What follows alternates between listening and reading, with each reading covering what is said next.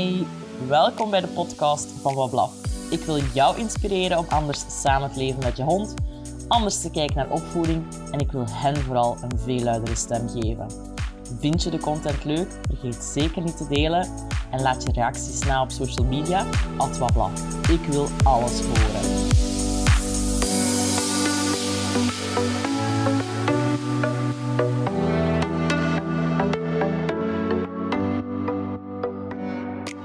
We gaan vandaag praten over osteopathie bij honden. En ik zit daarvoor bij Annelies de Wispelaren. Welkom Annelies. En superleuk dat je met mij een aflevering over wil maken. Want ik denk dat er nog heel wat onwetendheid over is. En het belang daarvan heb ik zelf heel hard ondervonden. Dus uh, vandaar dat ik daar zeker eens uh, een babbel over wil, doen. Annelies, wat doe jij? Ik ben osteopaat. Ik ben oorspronkelijk begonnen als student osteopathie bij mensen, omdat de dierenopleiding op dat moment nog niet bestond. Ja. Dus ik heb eerst vijf jaar osteopathie humane gestudeerd in Gent. En dan na twee jaar ben ik tot de ontdekking gekomen dat er ook een opleiding bestond in Nederland, osteopathie bij dieren. -huh. En dan heb ik aan ICREO nog drie jaar gestudeerd. Dat was de opleiding osteopathie voor paarden eerst en dan ook de honden kwamen erbij. Ja. En ik ben afgestudeerd in 2007. Dus ik um, ben al een tijdje bezig. Ik heb eerst een paar jaar veel paarden behandeld en ook honden. Maar met kleine kindjes te krijgen ben ik vooral bezig met kleine huisdieren. Ja, dus, ja. Oké, okay, ja. dus je hebt er echt wel een beetje een niche in gepakt. Uh... Ja, dat was, de bedoeling was altijd om vooral honden te behandelen. Okay. Maar ik vond de paarden totaal leuk dat ik dat er ook bij genomen Ja, want dan zie je wel iets frequenter ook in, in, in, ook op televisie komt dat wel wat vaker Ja, het is bekender? Ja. paardenosteopathie. Ja. ja. ik zie niet in waarom dat bij honden of katten ook niet kan helpen. Ja. Hoe ziet zo'n behandeling voor een hond eruit? Bij welke situaties komen ze met jou terecht? Dat, kan, dat zijn verschillende situaties. Dat kan echt mankheid zijn. Uh, pijn in de rug, pijn in de nek, slecht stappen, spijsverteringsprobleem, huidproblemen, stress, gedragsproblemen. Dat zijn heel uiteenlopende klachten. De mensen komen meestal soms op aanraden van een dierenarts. Ja. Dat gebeurt meer en meer. Soms is het mondelinge reclame, via via, in de fokkerswereld of mensen onder elkaar. Zo'n behandeling, hoe ziet dat eruit? Ja, eerst vraag je altijd aan de eigenaar, wat is er aan de hand met de hond? Dat is een, dat is een soort anamnese. Wat, ja. Welke klachten heeft de hond? Hoe lang is het al bezig? Uh, wat is er gebeurd die, die aanleiding kan geven door die klachten? Uh, wat verbetert de klacht? Wat verslechtert de klacht? Je vraagt ook altijd de algemene toestand, gezondheidstoestand na of dat de hond al ooit ernstig ziek geweest is, of dat er uh, zware accidenten gebeurd zijn, welke medicatie dat de hond krijgt, of dat er hartproblemen, longen, leven, dan ga je al het systeem gaan overlopen. En dan ga je over tot het palperen. Dus je voelt eigenlijk, je probeert zoveel mogelijk contact te krijgen met de hond en je voelt waar dat er bepaalde spanning zit in het lichaam. Ik ben altijd vanuit de nek, probeer ik zo wat over het lichaam te strijken. Je probeert alles te alles te overlopen. De nek, de pootjes, de rug, de achterpootjes, de staart ook. Ja. Je voelt een warmte, een zwelling. Soms kan je ook pijn uitlokken door wat zachtjes te doen. Ook de huidweerstand. Soms zie je als je ergens duwt dat de hand zich wegtrekt. Of dat die, ja, in het ergste geval is het tanden toont. Je kijkt ook naar de bewegelijkheid van de poot. De pootjes kunnen naar voren, naar achter brengen, de heup testen, uh, de kleine gewrichtjes, ook de, de pootjes zelf. Je probeert eigenlijk zoveel mogelijk te voelen en, te, en bewegingsonderzoek te doen om zoveel mogelijk informatie ja. in je handen te krijgen. Dus je doet vooronderzoek en dan doe je eigenlijk een volledig lichaamsonderzoek ja, erbij. je gaat altijd ja. kijken van voor naar achter. Ook al zegt de klant van ja, je last van de achterpootjes. Ja, oké, okay, daar zit het, zit het symptoom. Maar wat zit er boven die ervoor zorgt dat er daar een probleem zit? We gaan meer oorzakelijk gaan kijken. We gaan, moeten het hele plaatje hebben om die verbanden te zien. Ja. Wat een osteopaat eigenlijk doet... Osteopathie is eigenlijk ontstaan door een Andrew Taylor Still, een eind uh, eh, 19e eeuw. Dat was de humane osteopathie. Die mens wat zelfs zijn kinderen en zijn vrouw verloren aan meningitis. En hij vroeg zich af waarom gebeurt dat aan mijn kinderen en mijn vrouw sterven. Nee. En uh, hij is dan beginnen onderzoek doen uh, op menselijk lichaam. Dat was juist in de tijd van de burgeroorlog. Ja. ja, ik deed dan dissecties op de leken. Oké. Even luguber. Ja, maar oké. En dan had hij ook ja, zelf begin zoeken naar verder zoeken en van het wervelkolom begin kijken. Nee, wat zit er vast in die nek, waardoor hij bijvoorbeeld hoofdpijn krijgt. Ja. Bij mensen dan. Ja. En dat had blijkbaar wel succes en dat is altijd maar... De oorsprong lag in Kirksville in Missouri en dat is altijd maar verder en verder uitgebreid. Dus we begonnen met de wervelkolom. Maar ja, als je het lichaam bekijkt aan die wervelkolom, er staat er ook een hoofd op. Hè. Er hangen armen en benen en er zitten ook organen in. Dus die, als die wervels vastzitten, moet je ook zien, oké, is dat een structureel probleem? Is er een probleem aan die wervel zelf? Maar aan die wervels zijn ook verbonden met de organen. Ja. Dus de thorax ga je ook altijd voelen, hoe is de beweeglijkheid van de longen en het hart. Eh, rond het middenrif ga je voelen, hoe is de beweeglijkheid van de lever, de maag. Als je verder gaat naar de buik, naar de lenden toe, kijk je van, hoe is de beweeglijkheid van de darmen, de nieren, voortplantingsorgaan. Want die hangen allemaal, die zijn allemaal verbonden met de wervelkolom. Ja. En dan naar je derde systeem, dus we zitten op het structurele, is het skeletale systeem, dat zijn de wervels, en spieren en gewrichtjes. En dan naar je het visceraal systeem, dat zijn de organen. Ja. En het laatste systeem is het craniosacrale systeem. Dus dat is eigenlijk het stuk tussen het hoofd en het heilige been, cranium en sacrum. En daarin zit het zenuwstelsel. Ja. En dat zijn, de bewegingen in dat systeem zijn zeer subtiel. Dat is heel moeilijk om te palperen. Maar als je daarop werkt, door dat craniosacraal systeem in evenwicht te brengen, ga je zorgen dat het ner nerveus systeem, dus de bezenuwing van alle structuren in het lichaam, ook veel beter functioneert. Dus je kan eigenlijk met osteopathie, door de palperingstechnieken, ook echt werken op die zenuwbanen in het Ja. lichaam. Ja. Ja, ja. Je zorgt altijd dat er een evenwicht terugkomt in het lichaam. Weet dat er homeostase Dat is is. grappig, want ik heb daar eh, vorige week een webinar over gegeven, Is over dat- homeostase. Ja, ja, ja. Het lichaam zoekt altijd naar een evenwicht. Het gaat altijd streven naar een homeostase. Maar soms, ja, door stress, eh, een accident, door, voeding, van alles, kan er een impact hebben, waardoor dat eigenlijk ja, het, het evenwicht verstoord is. Ja.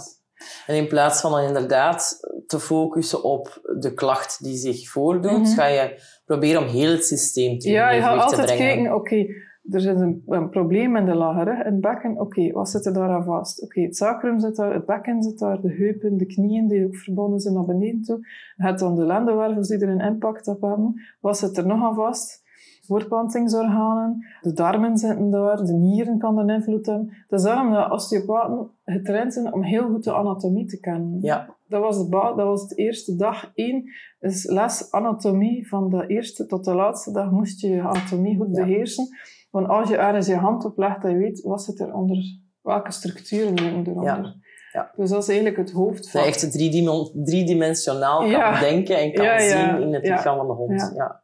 Oké. En wat dan bijvoorbeeld, ja, als je zegt het is een bekkenprobleem, ja, een voorbeeld kan zijn de, de, heu- de heupen, slijtage, artrose. Ja, bij oudere honden zie je dat nu eenmaal. Hè. Wat is er bijvoorbeeld bij teefjes die gesteriliseerd zijn? Dat de sterilisatie niet goed verlopen is, of dat ze spanning krijgen op dat litteken, ga je dus eigenlijk een, een soort spanning krijgen, waardoor dat, ze, dat er een andere kromming zit in de lendenwervels, en die heupen worden, en dat bekken wordt anders belast. Oké. Nee, dus de normale golving in de wervelkolom wordt verstoord en heel de biodynami- biodynamica geraakt aan de problemen. Ja, dus zelfs een ingreep zoals een sterilisatie kan best wel Ja. impact hebben op het systeem Ja. aan zich. Op de beweeglijkheid, want hey, de baarmoeder wordt weggenomen. Dus wat krijg je dan? Een littekenweefsel. Dus dat sacrum wordt een beetje, de positie van het sacrum wordt erop veranderd. Ook die lumbale wervels. Wat dat ook belangrijk is, is vanuit elk ruggenmersegment komen er zenuwbanen die de organen bezenuwen. Dus ik geef nu een voorbeeld. Je hebt twee systemen. In het neurologisch systeem heb je het orthosympathisch systeem en het parasympathisch systeem. hè. En wat doen die twee? Orthosympathicus is deze die zorgt voor je activiteit. Hè. Je, je fight, flight, fright eh, respons. En dan parasympathisch is zorg voor de vertering, voor de rust. Ja. Hè. De orthosympathische zit vooral in, tussen de thorax en een stukje van de lendenwervels. Dus als er daar een blokkade zit tussen een van die wervels, heeft dat een invloed naar die orthosympathicus, waardoor Ja. je een overreactie kan krijgen. Zit er een blokkade in de nek of op het heilige been, dan krijg je reactie op het vagaal systeem, die zorgt dat er rust moet komen in het systeem. Ja. En als er blokkades zijn op diep niveaus, elk systeem heeft een orthosympathische en een parasympathische innervatie. Dus die twee moeten altijd samenwerken. Ja. Om nog een keer terug te komen op dat bekkenprobleem, als die baarmoeder weggenomen wordt, dan gaat er eigenlijk een reflex terug naar dat zenuwstelsel van er is hier iets mis. En de bezenuwing van die baarmoeder komt van het L1, L2, dus de eerste en de tweede lendenwervel.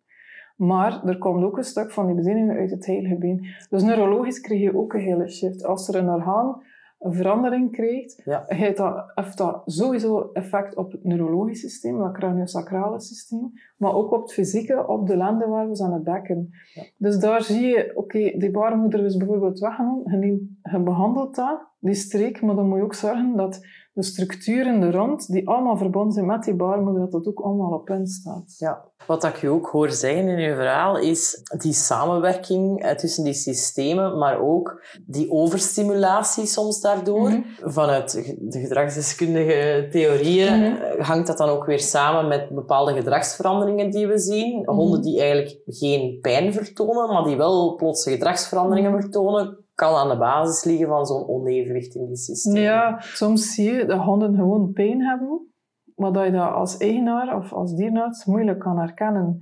Een hond kan het ook niet zeggen. Hè. Nee. Een mens kan het wel zeggen, een dier niet. Als er een hond in de roedel verzwakt is, dan wordt hij gemakkelijke prooi. Hè.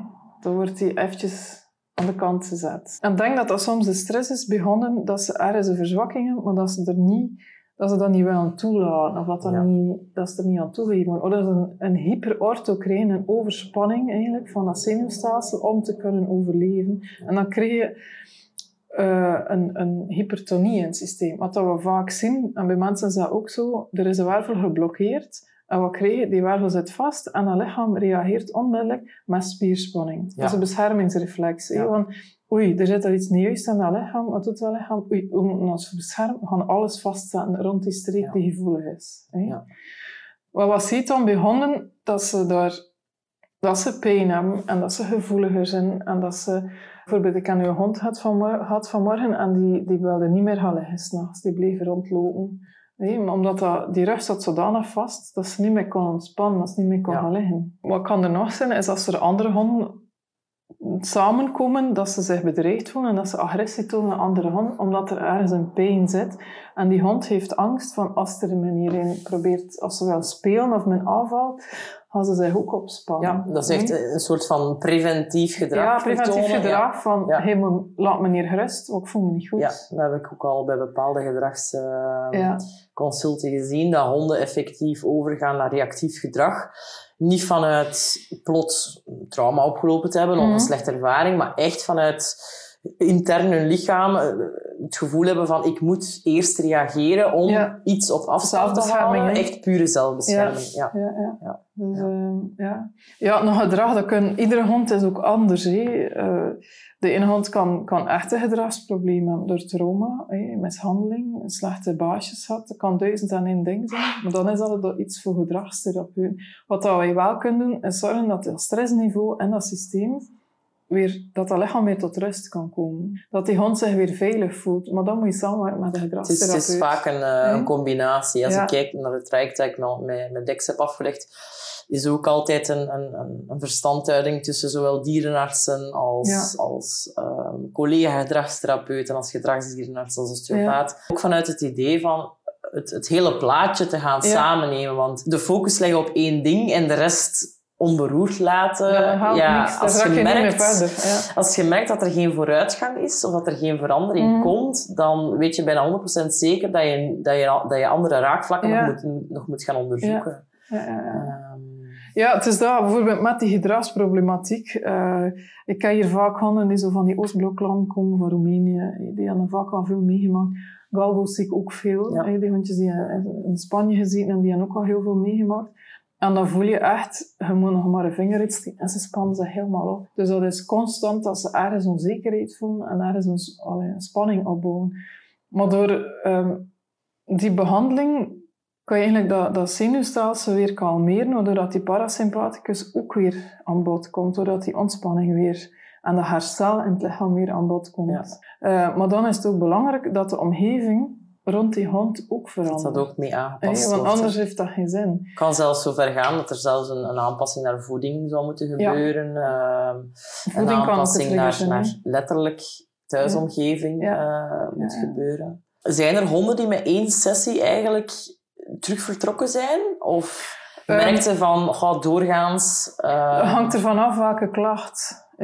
Wat ik merk bij de oudere honden, zo vanaf 10, 12, 13 jaar, die structurele verandering, die artrose, die spiermassa gaat weg. Dus die gaan vluggere behandeling nodig hebben, Ja. omdat dat fysiek lichaam meer, meer belast wordt. Dus die achterhand verzwakt, en wat krijg je dan? Ze beginnen meer op hun voorhand te lopen en dan beginnen ze soms daar ook last te krijgen aan de schouders, aan de ellebogen. En als je heel die rug goed kan behandelen, soms is dat maar een maand of twee maanden. Dat hangt ervan af hoe, dat, hoe dat de situatie van de hond is. Dan kun je die honden echt wel nog een jaar tot twee jaar lang een Ja. gezond en een goed leven Ja. geven. hè. Ja. Is dat een jonge pup of een jonge hond die dat zelfherstellend vermogen is nog heel actief. hè. Dus die recupereren ook veel sneller. En die hebben misschien maar één of twee behandelingen nodig. Ja. Iedere hond is ook uniek. hè. Je gaat nooit twee honden op dezelfde manier behandelen. Ja. En naar behandeling toe zelf, hoe, hoe zijn de honden hier bij, bij, bij u? Hoe... Meestal ontspannen. Ja, want we, we denken dan aan hoe dat onze honden soms bij de dierenarts reageren. Hè? Maar die brengen meestal, dat zijn meestal de brengers van pijn. Ja, Terwijl ja. dat jij eh, de brenger van rust Ik probeer, wat dan voor mij belangrijk is, allee, en dat zie je bij mensen ook, hè, bij elk levend wezen, een lichaam kan pas herstellen als er rust is en evenwicht. En eh, soms zeggen mensen, ja, je doet al niet veel. Ja, ik probeer ook gewoon met contact te werken, met zachte technieken, om die hond eerst tot rust te brengen en te voelen geven dat hij in een veilige omgeving is. Ja. Want als hij hem veilig voelt, dan, kan dan heeft hij zich over en kun je veel meer bereiken. Ja. Nee? Want door die veiligheid creëren, ontspanning creëren, die activeren die parasympathicus, waardoor dat, dat kan doortrekken in het handsysteem en dat er een ontspanning is. En in ontspanning komt er veel meer los. Dat is wat dan mijn osteopaat, ook tegen mij zei. Van ja, ja, ik ga even eh, wat meer op die emotie werken. Ja. Eh, ik ga misschien je gaat me niet veel zien doen. Ja. Eh, maar het is wel heel belangrijk voor Ja. hem. En dat is inderdaad als, als toeschouwer wel even wennen van oké, wat gebeurt er hier nu? Want jij bent degene die het voelt. Hè? ja. Dus als klant zijnde kan ik mij wel inbeelden dat dat iets is... Ja, wij zijn ook heel oplossingsminded. Hè? Als Mhm. wij naar de dokter gaan, dan willen wij een diagnose, maar ook Ja. direct een behandeling. Hetzelfde bij een dierenarts. ja. Dus ik kan me inbeelden binnen osteopathie dat dat toch wel wat grensverleggend is. Op Ja, osteopaat wil altijd de oorzaak van een probleem weten. Waarom zit dat geblokkeerd? Wat is de reden daarachter? Is dat een structureel probleem? Is dat een visceraal probleem? Of is het een probleem in het zenuwstelsel, craniosacraal systeem, waardoor dat alles verstoord raakt? Als er in één systeem een probleem zit, en de andere twee er ook last van. Ja. Dus je probeert altijd op de drie systemen te werken. Zijn er dingen die, die de mensen zelf kunnen doen met hun hond om zo een keer te leren voelen en effectief meer bewust te worden van het lichaam van die Mhm. hond? Eigenlijk is het gewoon palperen. Ah, wij noemen dat palperen, dat is een technische term. Maar wat ik altijd toon, probeer te tonen aan mijn klant, is van zo voelen achter de oortjes. Als je daar wat masseert, kun je de hond al tot ontspanning krijgen. En gewoon een keer de oppakbaarheid. Gelijk of je het bij jezelf je huid kan opnemen van je pols of van je hand, ga je eigenlijk over heel het systeem een beetje de, de huid gaan opheffen. En soms voel je dan dat die huid op bepaalde plaats minder opneembaar is. Mhm. Dat dat pijn doet, dat de hond hem omdraait of zich wegtrekt. Dat er daar warmte zit of zwelling. Zwelling kun je wel beter zien bij kortharige honden dan bij langharige honden. En dat kunnen dan indicatoren zijn van ik moet Ja. even een, een opinie... Gewoon eh, voelen. Gewoon nog maar je hand op je hond leggen en een keer alles afstreken, alles voelen.